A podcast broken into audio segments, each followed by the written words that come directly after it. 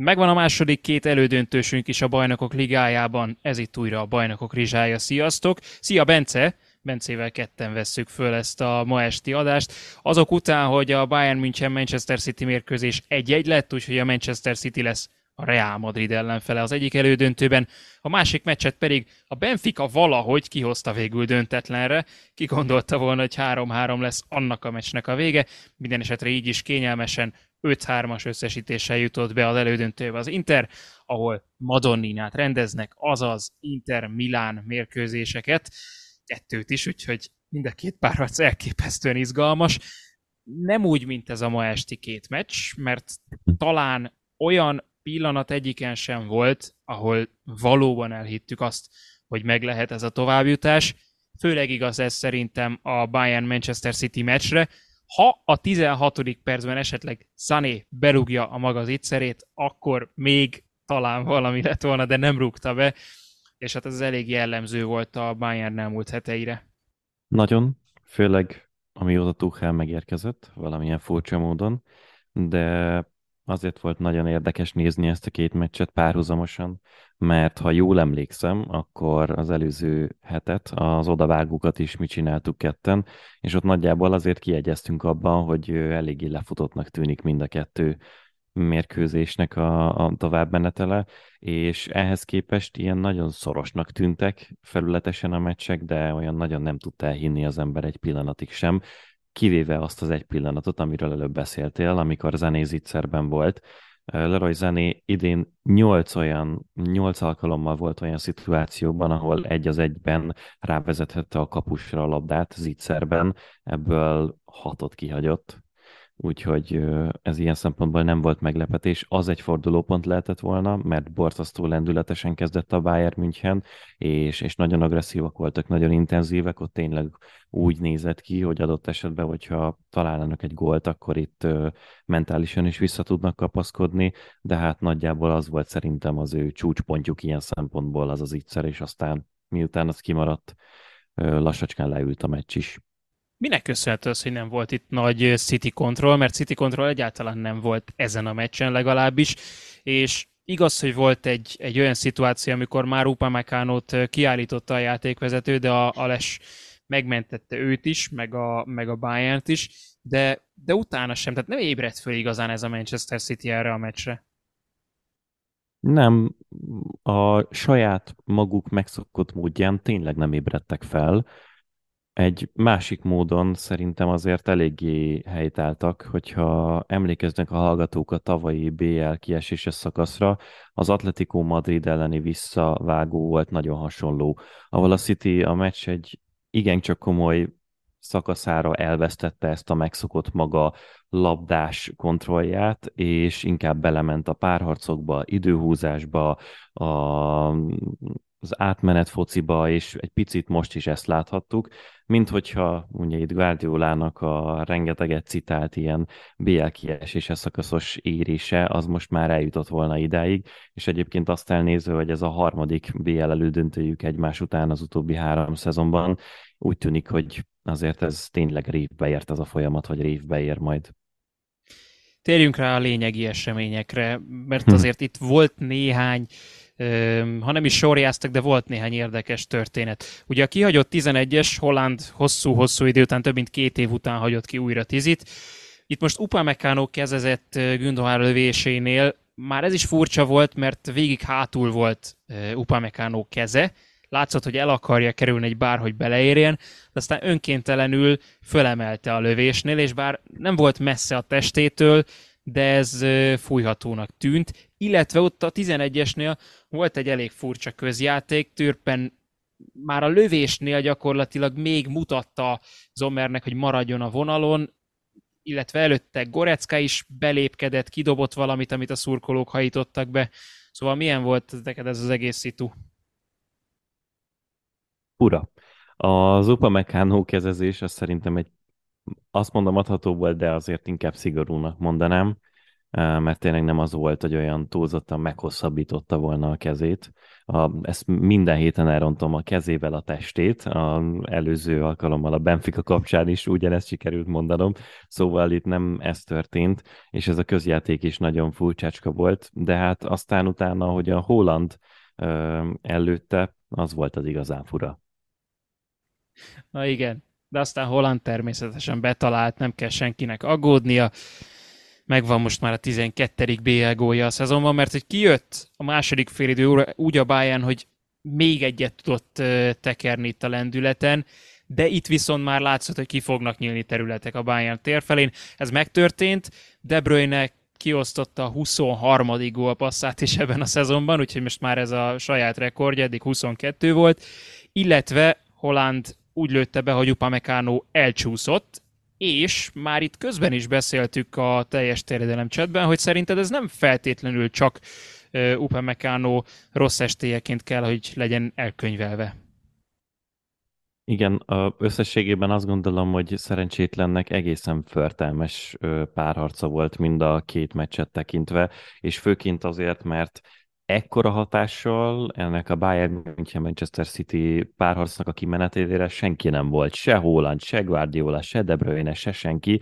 Upamecano volt az, aki a legnagyobb hatást gyakorolta a végső hibáival, és F, emiatt én nem szeretném felmenteni, viszont ennél a gólnál egy picit szigorúnak éreztem, voltak ezen kívül is hibái bőven, amiért rá lehetett húzni a vizes lepedőt, de ennél a gólnál egy picit azt a utálatot vagy kritikát, ami őt érte például a közösségi médiában is ezt követően, az azért éreztem erősnek, mert egyrészt egész meccsen csúszkáltak a játékosok, és valami értékelhetetlenül kriminális állapotban volt egy BL negyed döntőhöz képest az Allianz arénának a gyepe, és zárójeles megjegyzés, amennyire tudom, ezzel egész szezonban szenvedek a Bayern szurkoló is, meg a Bayern játékosai is, meg minden Bundesliga csapat, aki arra téved véletlenségből. Szóval ott rossz oldalra fordult, és nem követte jól le Hollandnak a beindulását, de utána az, hogy végül ilyen látványos hibába futott ki az egész, abban egyértelműen benne volt nekem legalábbis a fűnek az állapota. Innentől tehát 4-0-ról azért már borzasztó nehéz dolga volt, lett volna a Bayernnek. A 63. percben egy váratlan momentum, Mané jön Zané helyett, de végül nem lett belőle akkora ügy, nem tudom mondjuk, hogy mit vártunk, hogy még egyszer egymásnak esnek-e ott a pálya szélén. Minden esetre lepacsiztak, jött Mané, Zané pedig elhagyta a pályát egy kihagyott nagy zicser lehetőséggel. 82. perc, újabb 11-es, Kimich egyenlít, aki nagyon-nagyon ritkán uh, szokott 11-es lőni, sőt, hogyha jól olvastam, akkor pályafutása, felnőtt pályafutása során most először lőtt. 11-est belőtte, de hogy ott Akanji kezezette, lehet, hogy nem osztott, nem szorzott, de nekem úgy tűnt, hogy a saját lábáról pattant föl a labda, miután Mané befelé akarta volna lőni a labdát. Igen, és uh, akkor itt megint csak egy ilyen szabály citálást vennék elő, hogy nem gondolom, hogy ez történt, de mondjuk azért ezt is egy picit szigorúnak érzem abból a szempontból, hogy ugye úgy szól a kezezés szabály, hogyha saját testemről pattan fel a kezemre a labda, akkor azt nem kéne büntetőnek ítélni. Minden esetre az a lényeg igazából, hogy ezt tényleg nem osztott és nem szorzott már semmilyen szempontból, úgyhogy szerencsére nem ez döntött. Az jutott eszembe itt ennél, hogyha jól emlékszem, akkor Tomás Tuchelt ekkor már felküldték a lelátóra a második sárga lapjával, de mint hogyha arról mi is beszéltünk a podcastben, hogy Kimich egy picit a Nagelsmannhoz fűződő érzelmei meg tisztelete miatt lehet, hogy küzdeni fog Tuchellel, és mint hogyha ez egy ilyen adalék lett volna neki, vagy egy ilyen ajándék, az egy jobb szó erre, hogy lője be mint hogyha az edzője részéről valami bizalmi dolog lett volna, de nem tudom, hogy le tudták-e üzenni oda Lőv Zsoltéknak Tuchel, hogy le tudta Lőv Zsoltéknak üzenni Tuchel, hogy ki lője el. Én azt hiszem, hogy később állították ki, nem? Mert azt, azt fölírtam, hogy a 84. percig nem cserélt Guardiola, és mintha valamelyik csere környékén lett volna egy ilyen szituáció, de igazából mindegy is. Az nagyon érdekes volt számomra, hogy nem, nem, tényleg nem cserélt ott az utolsó percekig Guardiola, viszont még azért itt két szót beszéljünk arról, hogy két olyan edző csap össze a BL elődöntőjében, akik a legtöbbször voltak BL elődöntőben. Guardiolának ez a tizedik, Ancelottinak pedig a kilencedik elődöntője a bajnokok ligájában. Tavaly is volt itt egy pár harc, tudjuk akkor mi volt a vége, de, de merre mentek azóta ezek a csapatok, és tényleg csak röviden, hogy, hogy így elsőre mi a benyomásod, hogy City rá. Még két szó, tökéletesen igazad volt. Uh, utána két perccel még csak a sárga lapját az elsőt kapta meg Tuchel, mm. és a 86-ban állították ki, tehát ott még bőven volt lehetősége, hogy, hogy Kimiknek ő mondja meg, hogy rúgja el a büntetőt. Én szerintem a Real Madrid egy picit nehezebb helyzetből jöhet neki ennek a párharcnak, mint az előző évben. A Manchester City sokkal stabilabbnak és sokkal ellenállhatatlanabbnak tűnik egy ilyen masszívabb szerkezetnek, miközben azért a Realból idén, főleg a bajnokságban azért, de néha-néha kikijött az, hogy Ancelottinak az edzői stílusa az néha túlságosan szabadon hagyja a játékosokat, de ez egy picit ilyen filozófiai ütközet is lesz megint, a brutális kontroll versus a szabadság, és azért az előző évnek a nagyon drámai történései miatt itt az első perctől kezdve maximális felfűtöttséget és feszültséget lehet vizionálni. Erről úgyis beszélünk még nem is keveset, úgyhogy nézzünk át Milánóba. Inter Benfica 3-3. Barella szerzett vezetést egy csodálatos góllal, egy elfutás után gyakorlatilag a 13. percben. Aztán a 38-ban egyenlített egy kiváló Rafa Silva beadásból Ausnes, és aztán a 65. percig kellett várni egy újabb gólra. Lautaro Martinez köszönt be a gólpassza után gólt is szerzett, Joaquin Corral csereként beállva, fantasztikus találat szabadrugásból a 78-ban, és aztán a 86. illetve a 95. percben is szerzett gólt a Benfica, úgyhogy legalább szépen búcsúztak a sorozattól. Hát az 1-0-ról azért érdemes beszélni szerintem. Barella ment elő, fejezte be az akciót nagyon szépen, de ugye beszéltünk erről legutóbb, hogy Otamendi eltiltása milyen ö, szereppel, vagy, vagy milyen jelentőséggel bírhat a Benficának. Az előző meccsen úgy éreztük, hogy hiányzik, itt viszont ő veszítette el ezt a párharcot Jékóval szemben, amiből Barella vezető gólya született, zárójel Barella oda-vissza betalált ebben a párharcban, ami vele a BL-ben még nem fordult elő. És mennyire gyönyörű volt ez a gól. Ez azt hiszem, hogy leszűrhető volt a szavaidból is, hogyha valaki nem látta, akkor ebben a pillanatban most nyugodtan bíztatnám arra, hogyha befejezte a podcastot, akkor keressen rá, mert egészen brilliáns egyéni megmozdulás volt. Utána a Korreának a gólja is egyébként szerintem egy nagyon szép lövő mozdulat, de azért Barellát nem tudta felülmúlni. Otamendinek nem volt olyan túlon túl jó meccse, de tulajdonképpen a Benfica sem nagyon lehet elégedett semmivel, ami ezen a meccsen az ő részükről kikerült a pályára. A nem nagyon tudták ők sem kontrollálni a meccset, és főleg amikor a második Inter gól megszületett, onnantól kezdve már az Inter támadott sokszor tovább, ami így egy hátrányban még egészen értelmezhető időmennyiséggel a befejezés előtt nem biztos, hogy a legelegánsabb dolog, de ott teljesen kicsúszott már a kezükből a párharc, és azon kívül a letámadásuk sem nagyon működött, amiben benne volt az, hogy az egy, gyakorlatilag egy kontrának a befejezése volt, amit Barella belőtt a 13. percben, úgyhogy a Benfica ezzel a visszavágóval nagyon-nagyon nem lehet elégedett. Az odavágón jobban játszottak, és ott ilyen szempontból a teljesítményt tekintve szerintem igazságtalan volt az eredmény. Itt viszont az, hogy végül így összességében nézve az egészet az Interment tovább, az egy, az egy megérdemelt dolognak tűnik. Kicsit az az érzésem, hogy ezzel a három belső védő per két szélsővel nem tudott mit kezdeni a Benfica. Tehát így, hogy Grimaldóék sokkal jobban kellett, hogy figyeljenek hátrafelé, próbáltak kockázatot vállalni, de annyiszor verték meg őket a szélen, annyiszor kerültek mögéjük, hogy azt Otamendi és Antonio Silva már nem tudták sehogy sem ellensúlyozni, úgyhogy nem, az, az volt a furcsa, hogy Roger Schmidt semmit nem tudott erre lépni, vagy semmit nem tudott változtatni. A félidőben volt egy furcsa cseréje, azt azért fölírtam, hogy Aursnes a bal szélről ment vissza jobb hátvédnek, hogy bejön a helyére Neres, de hogyha már Aursnes azért egy-egynél az 53. percben volt egy érdekes Lautaro becsúszás a 16-oson belül, amit, hogyha a játékvezető megítél 11-esnek, akkor akár még valami lehetett is volna.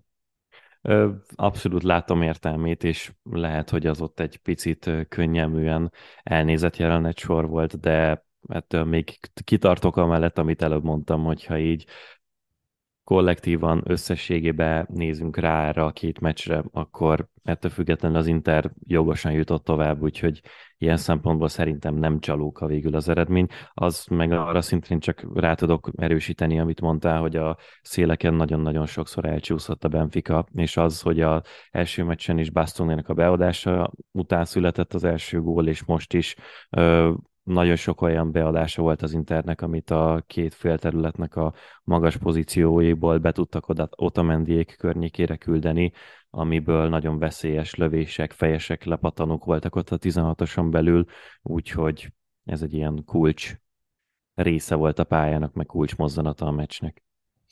És ünnepiesre sikeredett itt a vége, a San Siro már tényleg ünnepelt, de így, így hogy 3-3 lett, azért a Benfica szurkolók sem lehetnek teljesen elégedetlenek. Viszont megnyaljuk mind a tíz ujjunkat, mert két ilyen párosítást a BL elődöntőben nagyon-nagyon-nagyon várhatunk. És ez a Madonnina ez azért is különleges, mert ugye a Milán 2007 után, az Inter 2010 után van ott a BL elődöntőben, ami azért így kimondva is nagyon-nagyon-nagyon durva. És tegnap Tibi már előrevetítette nekem itt, miután beszélgettünk a bajnokok rizsájában, hogyha esetleg az Inter bejutna az elődöntőbe, akkor azt mindenképp mondjuk el, hogy a Milánnak borzalmasan rossz meccsei voltak a, az Inter ellen az utóbbi időben. Tehát, hogy a szuperkupa volt az, ami ugye 3-0-val végződött, de hogy még az a 3-2-es Milán siker, amit szeptemberben sikerült összehozniuk a bajnokságban, az sem volt egyáltalán meggyőző, és hogyha a 2021-es szezon kezdete óta nézzük, akkor ez, ez sokkal inkább Inzáginak áll ez a párharc. Hogyha a Nápolinak idén a Milán volt az antitézise, meg az legyőzője, akkor tényleg a számok, meg az utóbbi eredmények tökéletesen azt mutatják, hogy a Milánnak és Piolinak pedig Inter és Inzági az. Úgyhogy emiatt lesz mind gondolkodni a Piolinak, de én azért ettől függetlenül nem féltem őt. És az, ahogy a Milánnak a szezon közepi krízisét őt megoldotta, és ahogy kivezette a csapatot a három védőre átállással, aztán a négy védőre visszaállással, és ahogyan tényleg stabilizálta ennek a csapatnak a helyzetét, az egy, egy nagyon kiemelendő munka, és az idei szezonnak az európai top futballjában az egyik legkiemelkedőbb edzői teljesítmény szerintem, hogyha csak egy ilyen kihívásra vetítjük a dolgokat, úgyhogy biztos, hogy lesz majd elképzelése, hogy hogyan kell megverni az Intert. Hát Bence, akkor ezt is nagyon várhatjuk, a mait pedig köszönöm szépen, ez volt a Bajnokok Rizsája. Aki este hallgat minket, annak majd jó éjszakát a hallgatás után, aki pedig reggel, annak szép, kellemes, tartalmas napot kívánunk. Sziasztok, jó ét!